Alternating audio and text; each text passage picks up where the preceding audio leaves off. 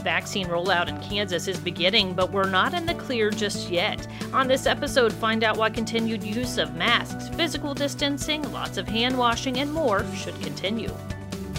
Whether you live in or just love Johnson County, Kansas, Joco on the Go has everything Johnson County. Here's what's happening and what's coming up in the community you call home. Thanks for joining us for Joco on the Go. I'm your host, Teresa Freed, a Johnson County resident and employee of Johnson County government. COVID 19 vaccines are making their way to the state and the county, but distribution of the vaccine is happening in phases. So it will take some time for the vaccine to reach everyone. With more on that, we have with us Johnson County Department of Health and Environment Director, Dr. Sanmi Areola. Thanks for being here. Thanks for having me. Well, first off, can you just tell us the latest on the vaccine distribution for Johnson County? The uh, first of all, we are uh, very um, happy uh, about this uh, development. Um, it's been it's been a long journey trying to um, control the spread of this virus. So it's pretty uh, uh, good news for us to see that the Pfizer BioNTech's vaccine starting to be shipped across the the country over the weekend. Um, this week, we expect the Moderna version to uh, be approved and to be shipped uh, soon afterwards. Um, uh, we do know that uh, the state, uh, KDHE, is uh, is following largely the CDC's criteria for prioritization. So the in, in the 1A group, the top group, are healthcare workers as, as well as uh, residents of our long-term care facilities. We uh, know that this first round that the state uh, received uh, around 24,000 doses and those are shipped uh, to about five different uh, locations across the state. And those are heading to, again, frontline healthcare workers. And um, as soon as the Moderna version is available, uh, there will be more that's going towards our residents of our lo- long-term care facility. The one thing to keep in mind about the um, Pfizer version is uh, it does require ultra cool uh, temperature, uh, but once it's thawed, it's got to be administered within five days. So all of those are uh, taken into consideration in terms of the logistics, but pretty happy that those are being made available. very good development, not just for um, for the state of Kansas, but for, for Johnson County. All right. And so all of the coordination of who's getting the vaccine and which providers are are distributing or administering the vaccine is all that handling being happen happening here in Johnson County or is the state handling that or how's that that being divided? The the primary decisions as to where that goes is handled by uh, the state uh, by the state.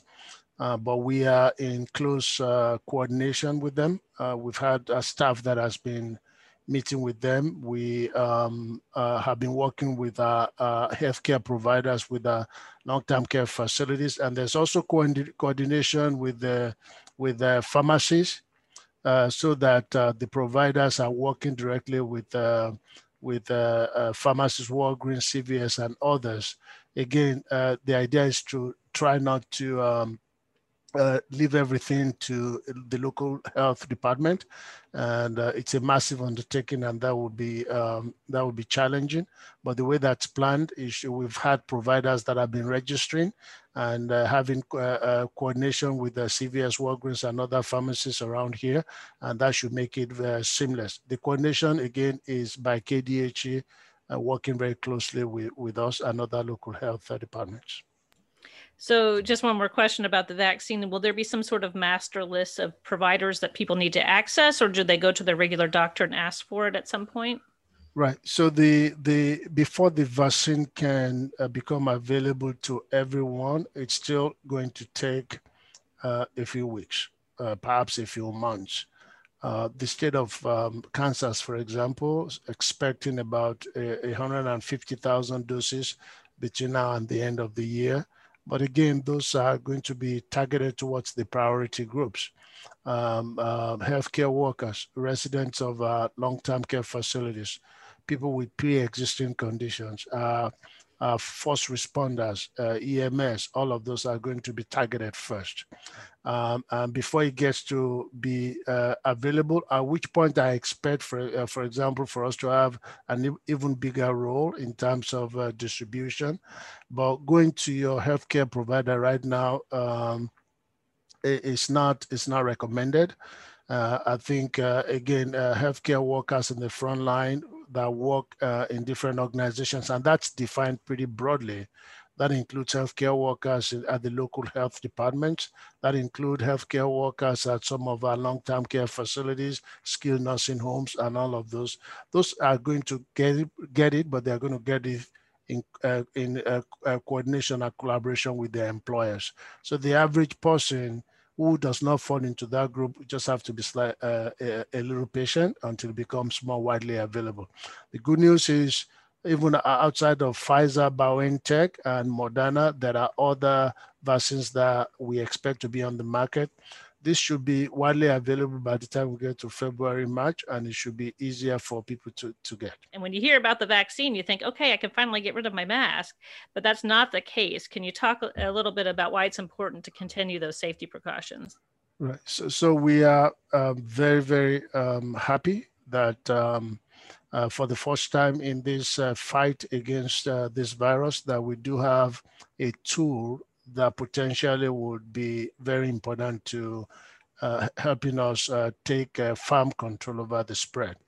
Um, that's going to take a while. We need 70, 80% of our population to be um, uh, vaccinated before we get the so-called uh, population immunity. That's going to take a while to get to that level. Uh, prior to that, again, uh, the average person, you and I, we need to continue to do the things that that um, that that we have been doing. So the good the good thing again is the the, the vaccines are very uh, effective and, and safe. And but right now, because of the limited quantities, we are targeting um, the high risk group, healthcare workers uh, people that are 65 years or older, people with pre-existing conditions. All of those are going to, it's going to take a while logistically to deploy those. Plus, we're still really um, at the mercy of how many of these uh, vaccines that we have that's available. The companies are doing their best to uh, produce more. So in the next uh, five, six months, if we are able to get 70, 80% of our population to uh, take this uh, vaccine, we're going to be in better shape. Uh, there may be some of these uh, things that that I think are smart things to continue. It's always a smart thing to wash your hands the proper way. Uh, it's always a smart thing to not necessarily shake everyone's hand and fist bump. So those those I expect um, uh, I will continue to encourage people to do. But right now, masking is as important as it was two months ago, as important as it was three months ago, maybe even more important. In the next couple of weeks as we are beginning to see some of the impacts of the gatherings over Thanksgiving.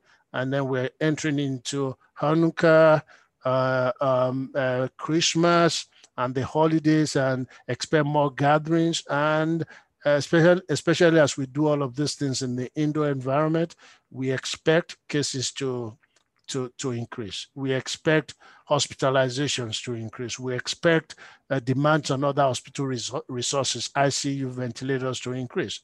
The one way that we can work together to ensure that you and I, when we still have reasons to go to seek medical care, when uh, we have reasons to uh, go and see a doctor, that there are, that are uh, opportunities and space for the healthcare workers to take care of of us is for us to continue to wear masks, to physical, uh, uh, physically distance, to wash our hands, avoiding large crowds, staying home when we're sick, because we do know that our hospitals are either at or very close to capacity. And those things are going to be um, stretched. They're going to be tasked even more in the next few weeks. Uh, the the the uh, the pre, uh, projection is that January might be the more difficult month. And, and that's saying something because we've had some really difficult times. So uh, if you play your role and I play mine, if we do all of these basic things that we have all been doing, especially right now, I think for me, it, it's actually easier to do. It's a long tunnel and the light is not quite as bright, but there is light at the end of the tunnel. And these things that we are doing with uh, the vaccine being available, we know that we only have to do it for a, lim- a limited period of time. That's different from two, three months ago when we weren't so sure about the availability of vaccine. And so those things are important, even more important now, especially in the next few weeks, the next next few months, as we are trying to get a higher percentage of our population vaccinated. All right, that's all very good information. I know that you're probably still hearing uh, some of the criticism too about mask use and uh, concerns that that masks are not effective. So, can you address uh, the science behind the effectiveness of masks? Right. So, um, uh, excellent question. Uh, one of the things that we have learned, uh, one of many things in in responding to responding to this pandemic is uh, the uh, benefits that uh, barrier mask, uh, cloth mask uh, present. When we started, we were pretty clear and pretty sure about how, how when I wear mask, I am protecting you from me, and when you wear mask, you are uh, you are protecting me from you. but more recent evidence is supporting the fact that my barrier mask is offering some measure of protection to me also, as much as it is protecting you from me. Uh, and uh, those are good. I think uh, the basic thing to see is uh, from what we know about the virus, it's not just the heavy droplets, uh, in which case that is uh, that is the basis of transmission, especially when you are closer to somebody, which is again the reason why we talk about the six foot distance, is that there are scenarios where airborne uh, transmission is possible. It's one of, it's a virus that I don't have to cough or sneeze by merely talking, I could infect you.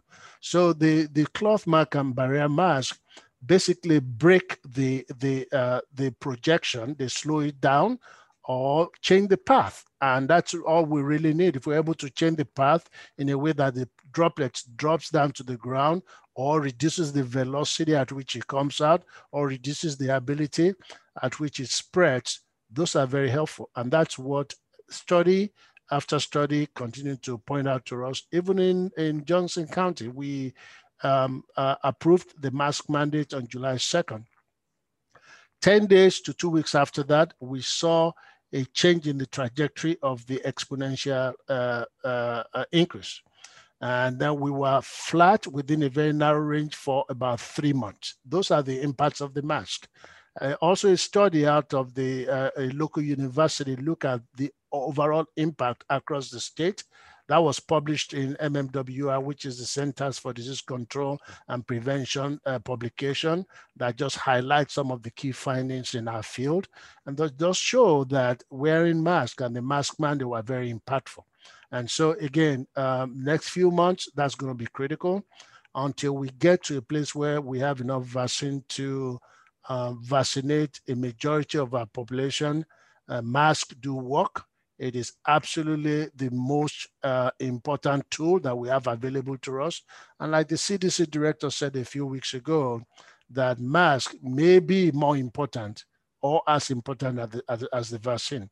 Again, more because we don't have the vaccine yet. And even when we have the vaccine and we slowly uh, go about vaccinating people, still the most, the easiest tool that's available to us right now is mask.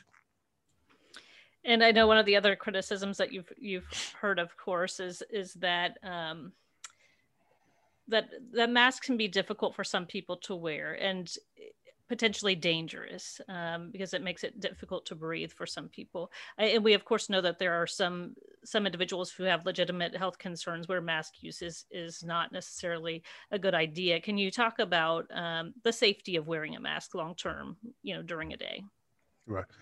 Uh, so, so by and large, I think the general statement to to be made and for people to under, understand is mask masks are safe um, we have uh, people who wear masks for several, several hours a day, uh, albeit in medical settings. They wear them 19, uh, 20 hours working through that. Oh, yes, part of the mask mandate did take into consideration different exceptions. Children younger than five, people with certain uh, medical conditions, and those people should now wear masks. Sometimes it takes um, getting used to, and that's one thing that we have to know. We're not used to wearing masks every time. So, um, uh, uh, I mean, is it is it does it present a situation where you are as free as if you are not wearing mask? No. Is there elements of discomfort there? Absolutely, and we want to acknowledge that. And um, but right now, based on where we are, given the uh, scenario, given the risk that is posed by this virus, the prudent thing to do, in spite of this discomfort, is to put on our masks. All right, good information there too. And we know that county has some additional masks, uh, a surplus of those, and and because this is so important that the the community wear masks when they have to be out in the public. Um, I understand that the health department will be di- distributing some of those masks to vulnerable populations. Can you talk a little bit about that effort? Yes, that uh, that is uh, uh, one of the things that um, we are working on doing. Um, uh, we do understand again that um, um uh, th- there are different challenges. Uh, part of that is is getting the mask part of that is having enough masks so you can change or wash some of them and then have um, an, uh, other pairs to put on. Part of that is just making it easier for families to do. We do absolutely recognize the the challenges that the pandemic uh, po- uh, uh has posed to, to, to, to our residents. And so we are looking at different opportunities to uh, be able to um, assist and provide masks to our population. Again, underscoring the fact that even with the good news about the vaccine, the mask in the next few months is very, very important for us in terms of being able to prevent uncontrolled spread of the virus. So we're looking at uh, distributing masks to our vulnerable population. We're looking to work with our partners um, um, uh, across the county to do that. We're looking at opportunities to distribute masks um, uh, when people get tested. We're looking at opportunities to provide masks uh, uh, uh, with our homeless population. We're looking for opportunities to distribute masks with uh, uh, in, to our low socioeconomic status groups in the community, to our essential workers and minority groups. And, and we're working on that. And if anyone out there has a need for masks, or you have an opportunity to get this mask to our population, do not hesitate to reach out to us. We will be glad to work with the emergency management and provide those masks. We want the mask to be readily available across the county. And, and we're going to work really hard and do our best to, to ensure uh, precisely that. All right. And just a, a final question since you men- mentioned testing, I want to make sure that people understand that testing is still very much available and um, you're still encouraging testing. And we have lots of different different opportunities around the county if you want to talk about that. Yeah, uh, testing uh, continues to be a primary tool uh, uh in our efforts to control, control this virus. It's also very important to you um, as we have the, the risk of contracting the virus is highest now than at any point in the past. But we also have more testing now than at any point in the past. So first, uh, at, the, at, our health uh, services building here, for several weeks, the number of slots that we have available that you can book uh, one on uh, jocogov.org uh, slash coronavirus, it was for several weeks at 1,140 slots. Um, a couple of weeks ago, we were able to boost that to 1,820. That's almost 700 additional slots per week. That's an increase. But then we have been working with the state KDHE, and we have sites that are set up one at the Church of the Resur- Resurrection, um, at the Johnson County Community College, another at the uh, uh, uh, uh Mission North Mission North High School, and we're looking at a few other sites where you can go to go uh, go get tested.com slash Kansas and book one of those uh, uh, slots to get tested. And the, the last week we had our highest number of residents tested in a week. I think that's a reflection of the availability of the test. Especially uh, if you uh, are in any gathering, you should really consider yourself exposed. Uh, the virus, is, uh, the activity is pretty high in the county. If you're out there working and interacting with people, you should consider yourself, uh, you should get yourself tested. And the opportunities are there. So we more than we were four or five weeks ago, we have more than double uh, the slots and double the opportunity to get tested. And I personally think the next two to three weeks, testing is going to be very, very important. And uh, we are having so many cases, and I'm beginning to tell people that if you get tested and you um, get a positive uh, case, you should just, um, or you are in a gathering and you did not get tested, you should consider yourself uh, positive and consider uh, self-isolating for, for 10 days. And if you have been in contact with somebody who is a case or meaning who tested positive, then you should uh, consider uh, uh, quarantining yourself.